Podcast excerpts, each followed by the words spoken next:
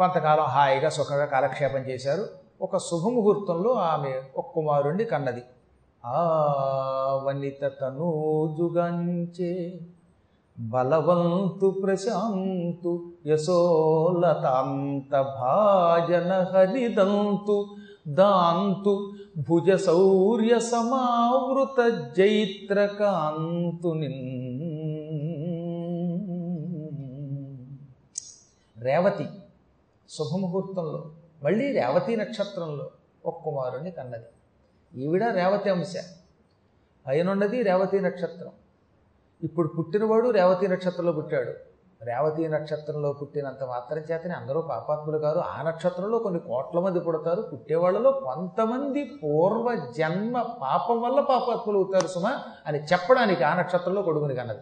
ఒకసారి ఆలోచించండి మీరు. ఉన్న నక్షత్రాలు ఇరవై ఏడు. ఒక్కొక్క నక్షత్రమునకు నాలుగు పాదములు. అంటే ఇరవై ఏడు ఇంటూ నాలుగు నూట ఎనిమిది పాదాలు ఉంటాయి మొత్తం. ఈ నూట ఎనిమిది పాదాల్లో ఒక్కొక్క రాశిలో తొమ్మిది పాదాలు ఉంటాయి మేషం మొదలుకొని మీనం వరకు మొత్తం పన్నెండు రాసులు పన్నెండు రాసుల్లో ఈ ఇరవై ఏడు నక్షత్రములు నూట ఎనిమిది పాదాలు తొమ్మిది తొమ్మిది పాదాల చొప్పున విభజింపబడతాయి. అందుకే నక్షత్రములు ఇరవై ఏడు పాదములు నూట ఎనిమిది రాసులు పన్నెండు ఒక్కో రాశిలో తొమ్మిది పాదాల చొప్పున పన్నెండు తొందులు మళ్ళీ నూట ఎనిమిది అనమాట కాబట్టి ఎవడు పుట్టినా అందులో పుట్టవలసిందే. ఒకే నక్షత్రంలో బోల్డు మంది పుడతారు. రోహిణి నక్షత్రంలో కృష్ణుడు పుట్టాడు. యోగమాయ పుట్టింది. నిన్నగాక మొన్న ఇంకొక ఆయన పుట్టాడు. కానీ ఈయన మూడో ఏడకి చచ్చిపోయాడు.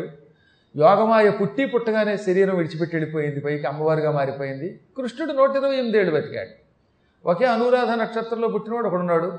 ఒకడు దొంగ అయ్యాడు ఒకడు పౌరాణికుడు అయ్యాడు ఏం చెబుతాం? ఒకే నక్షత్రంలో పుట్టినాడు ఏ నక్షత్రంలో ఎవడు పడతాడు? ఏ లగ్నంలో ఎవడు పడతాడు చెప్పలేదు అదే క్షణంలో కవల పిల్లలు ఇద్దరు పుట్టినా కూడా ఎవడి యోగం వాడిది. ఎవడి తెలివి వాడిది. కాబట్టి ఈ జన్మ కేవలం నక్షత్రం వల్లే కాక కొంతవరకు ఆత్మకర్మ నిర్మితం. తాను చేసుకున్న కర్మల వల్ల జీవికి జన్మలు వస్తున్నాయి. కర్మల వల్లే సుఖం వస్తుంది. కర్మమే మానవుడికి అన్ని రకాలైనటువంటి సంతోషాలు దుఃఖాలు ఇస్తుంది. కర్మమే జీవికి మూలము కర్మమే సుఖ దుఃఖములకు కారణమధిప. ఈ జీవికి మూలం కర్మ. మళ్ళీ వీడు చేసుకున్న పనుల వల్లే సుఖం దుఃఖం వస్తాయి. కర్మధుడైన మానవుడు కర్మలని తొలగించుకోవడం మాని సత్కర్మాచరణలు చెయ్యడం మాని ఇతరులను తిడతాడేమిటి అది వ్యర్థము సుమ అని లోకానికి చెప్పడానికి మళ్ళీ రేవతి నక్షత్రంలో ఆమె కుమారుణ్ణి కన్నది. అతడు బలవంతుడు ప్రశాంతమైన మనస్సు కలిగిన వాడు తొట్టుపాటు ఉండదు కంగారు ఉండదు కీర్తి పొందినవాడు. ఆయన ఆయన కీర్తి ఆ రోజుల్లో నాలుగు దిక్కుల్లో వ్యాపించింది. ఎక్కడికి వెళ్ళినా ఆయన అందరూ పొగిడేవారు. ఇంద్రియ నిగ్రహం కలిగిన వాడు పరాక్రమం కలిగిన వాడు. అతనికి రైవతుడు అని పేరెట్టారు. రేవతి యొక్క పుత్రుడు గనక రైవతుడు అన్నారు. ఈ రైవతుడు అనేవాడు మనువులలో ఐదవ మనువయ్యాడు. ఈ మనువు కాలంలో సుమేధసులు అని పేరు కలిగిన వాళ్ళు దేవతలయ్యారు. ఆ తర్వాత ఇంద్రుడు అయ్యినటువంటి వాడి పేరు విభుడు. విభుడు అని పేరు కలిగినటువంటి వాడు ఇంద్రుడయ్యాడు. ఇతనికే మరో పేరు యజ్ఞుడని కూడా. విష్ణుమూర్తి తన అంశతో యజ్ఞుడు విభుడు అని పేరు పొంది ఇంద్రుడయ్యాడు. ఆ కాలంలో హిరణ్యరోముడు వేదశ్రీ ఊర్ధ్వబాహుడు వేదబాహుడు సుధాముడు పర్జన్యుడు వశిష్ఠుడు వీళ్ళు సప్త ఋషులు ఆ కాలంలో వీళ్ళు సప్త ఋషులు అనమాట ఆ కాలంలో ఈయనకి వరసగా పది మంది కొడుకులు పుట్టారు. ఎవరికి? ఈ రైవతమనువు కూడా తండ్రి యొక్క అనుగ్రహం పొందాడు తల్లి యొక్క అనుగ్రహం పొందాడు వారిని వైకుంఠానికి పంపాడు తర్వాత ప్రభు అయ్యాడు మనువు అయ్యాడు ఏకంగా అందరిని అదుపులో పెట్టాడు ఆయన వివాహం చేసుకున్నాడు పది మంది కొడుకులు పుట్టారు. ఈ పది మంది కొడుకులు పుట్టిన తర్వాత ఆయనకు ఒక కూతురు కూడా పుట్టింది. ఆ కూతురికి మళ్ళీ తన తల్లి పేరు పెట్టాడు. తల్లి పేరు రేవతి కదా? ఈ రైవతుడు. అందువల్ల కూతురికి మళ్ళీ తల్లిని తలుచుకోవడానికి అవకాశం ఉంటుందనే ఉద్దేశంతో ఆ కూతురికి ఆ పేరు పెట్టాడు. చాలామంది ఇళ్ళలో ఏం చేస్తారంటే అమ్మ అంటే ప్రేమ అనుకోండి మా అమ్మ పోయింది కదా ఎలాగో వెళ్ళిపోయింది కదా ఆవిడ పేరు తలుచుకున్నట్టు ఉంటుందని కూతురుగా పేరు పెట్టుకుంటారట. కానీ అలా పేరు పెట్టుకునే ముందు కొంచెం జాగ్రత్తగా ఆచితూచి పెట్టాలి. మా బామ్మగారు పొరపాట్లు కూడా నా పేరు ఎవ్వరికీ మనవలకు కానీ మనవడాళ్ళకి కానీ పెట్టద్దు అందట మా నాన్నగారితో. ఎందుకని? ఎప్పుడో కోపం వచ్చి తెగ తిడతారు. నా పేరు పెట్టి తిడతారు. ఎందుకు వచ్చింది? ఏమే? దిక్కుమాల లక్ష్మి అన్నారనుకో నన్ను తిట్టినట్టు అవుతుంది. ఎందుకు వచ్చిందిరా? నా పేరు తలుచుకోకపోయినా పర్వాలేదు అందుకే ఆవిడ. ఇప్పుడు బామ్మగారి పేరు మనవరాలకు పెట్టారండి. ఈ తండ్రికి ఎప్పుడో కోపం వచ్చింది. అందుకు నా కూతురు నా పేరు పెట్టి తిడితే ఇప్పుడు వాళ్ళ అమ్మ వింటూ ఉంటే ఆవిడ తిట్టినట్టు అవుతుందన్నమాట. ఒక ఆయనకి నిజంగానే వాళ్ళ నాన్న అంటే ఒళ్ళుమంట. అందుకని వాళ్ళ నాన్న పేరు తన కొడుకు పెట్టి రోజు వీడిని తెగదిట్టేవాడు. తెగదిట్టేసేవాడు అనమాట ఒరే అని మొదలు పెట్టి తిడితే ఒరే నువ్వు తిట్టేది నీ కొడుకునా? నన్నురా అన్నట్ట. అయ్యో నాన్నగారు మీరు పూజ్యులండి దేవతల లాంటి వారండి తండ్రిని తిడతాంటండి తండ్రిని కాదండి మీరు ఉత్తములండి. ఒరే అని మళ్ళీ వీడు తిట్టడం. తండ్రికి దండం పెడుతున్నట్టు నటిస్తూ ఆ తండ్రి వంకతోటి వీడి తిట్టి ఈ విధంగా తండ్రి మీద పగ తీర్చుకున్న కొడుకు నేను చూశాను అందుకు చెప్తాను కాబట్టి కొంతమందికి విసిగెత్తి ఎందుకు వచ్చిందిరా బాబు? ఇక మా పేర్లు పెట్టకండిరా బాబు? మేము ఎలాగో హరిమన్నాక మళ్ళీ మా పేర్లు పెట్టి మా పేర్లు వాళ్ళు తిడుతూ ఉంటే మేము తట్టుకోలేం అనేవారట. అలా తిట్టనటువంటి మహాత్ములు ఉంటారు. అందుకని రైవతుడు తన తల్లిని ఎంతో గౌరవిస్తాడు గనక తన తల్లి పేరే కూతురికి రేవతి అని పేరు పెట్టాడు. ఇక్కడ ప్రముఖుడిచ్చిన వరం ఒకటి ఉందిగా ఆ వరప్రభావం తెలియకపోతుందా? ఈయన కొడుకునికి పెళ్ళి చేశాడు. కూతురు పెరిగిన తర్వాత ఎంత ఉత్తమురాలైన కూతురికి తగిన వరుడెవడా అనుకున్నాడు.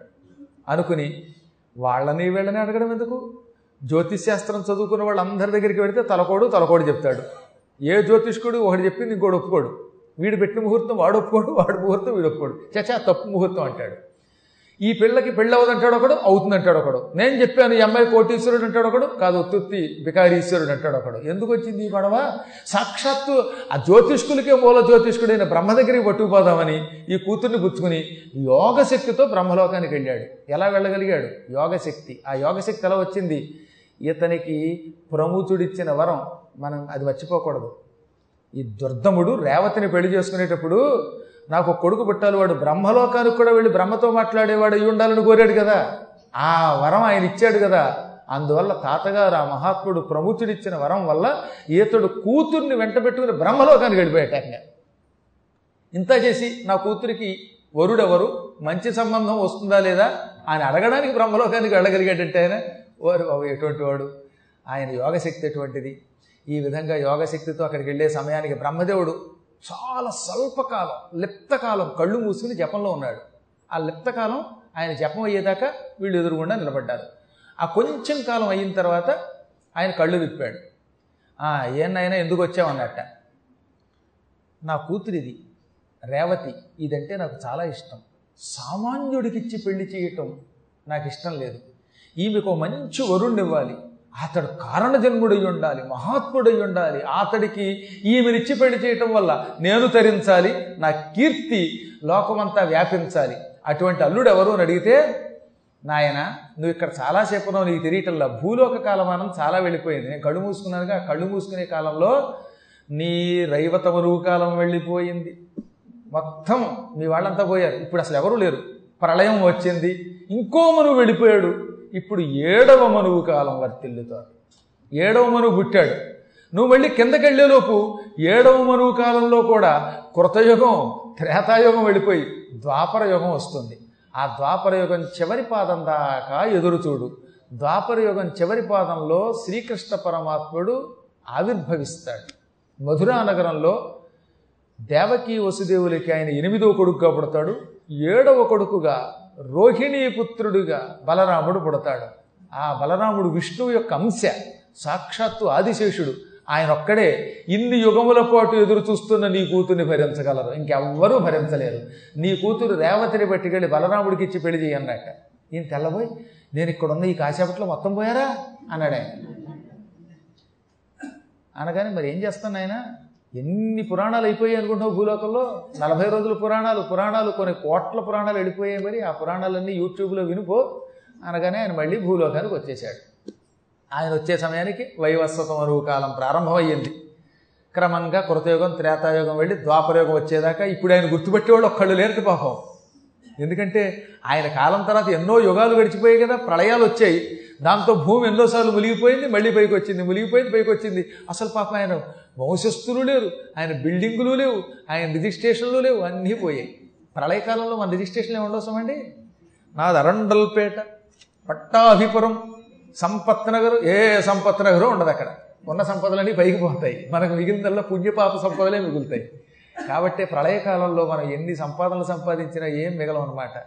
అప్పుడు మిగిలే సంపద కేవలం మనం ఆర్జించిన పుణ్య సంపద లేక పాప సంపద. ఆ పుణ్య సంపత్తి ఆయన ఏం గుర్తుపట్టని చోటుకు వచ్చాట.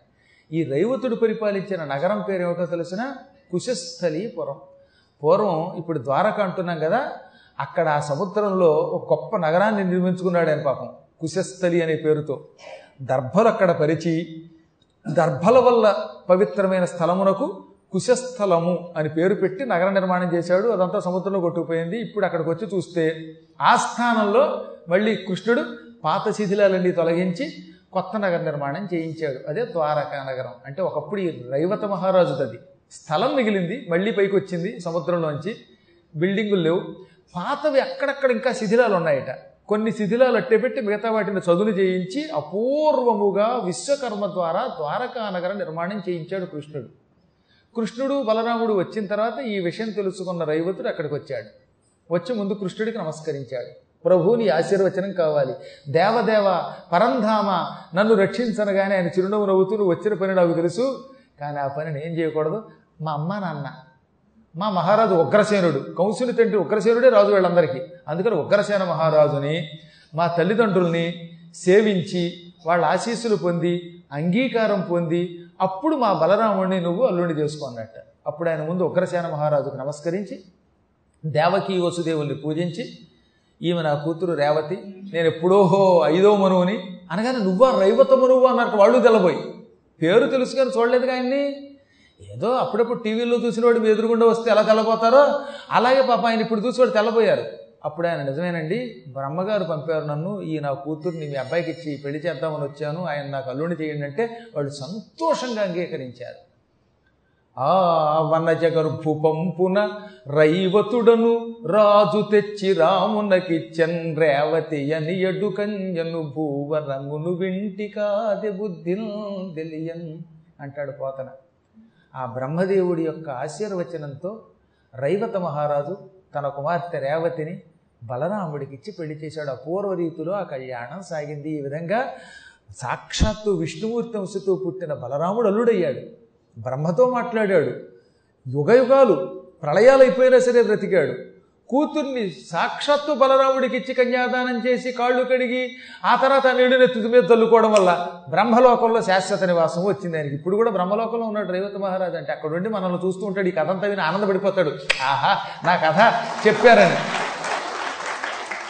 ఆ విధంగా రై రైవత మహారాజు ఐదవ మనువుగా సాగించాడు. ఇక్కడ ఒక చిన్న తమాషా కూడా జరిగింది. రేవతీదేవేమో పొడుగ్గా ఉండేదట. ఎందుకంటే ఆవిడ ఎప్పటిదో కృతయుగం ఉంది కదా. ఈయన ద్వాపరయుగం వాడు. ఆవిడ కొంచెం పొడుగు బలరాముడు పొట్టి.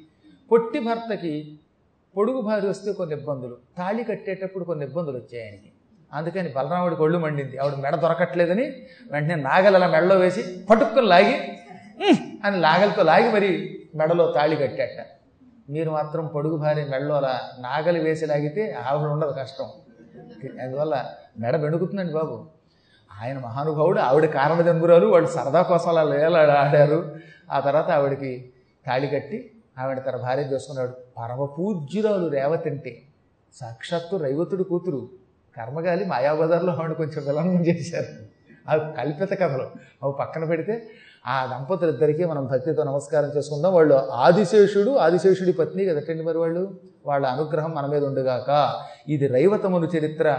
ఈ చరిత్ర శ్రద్ధతో ఉన్నటువంటి వాళ్ళకి గ్రహదోషాలు పోతాయి అపశకునముల బాధలు పోతాయి జాతకములు బాగుంటాయి. రేపు చచ్చిపోతాడు అనుకున్నవాడు కూడా ఇంకో పది సంవత్సరాలు ఆయువు పెంచుకుంటాడు. అటువంటి పవిత్ర గాథ ఇది.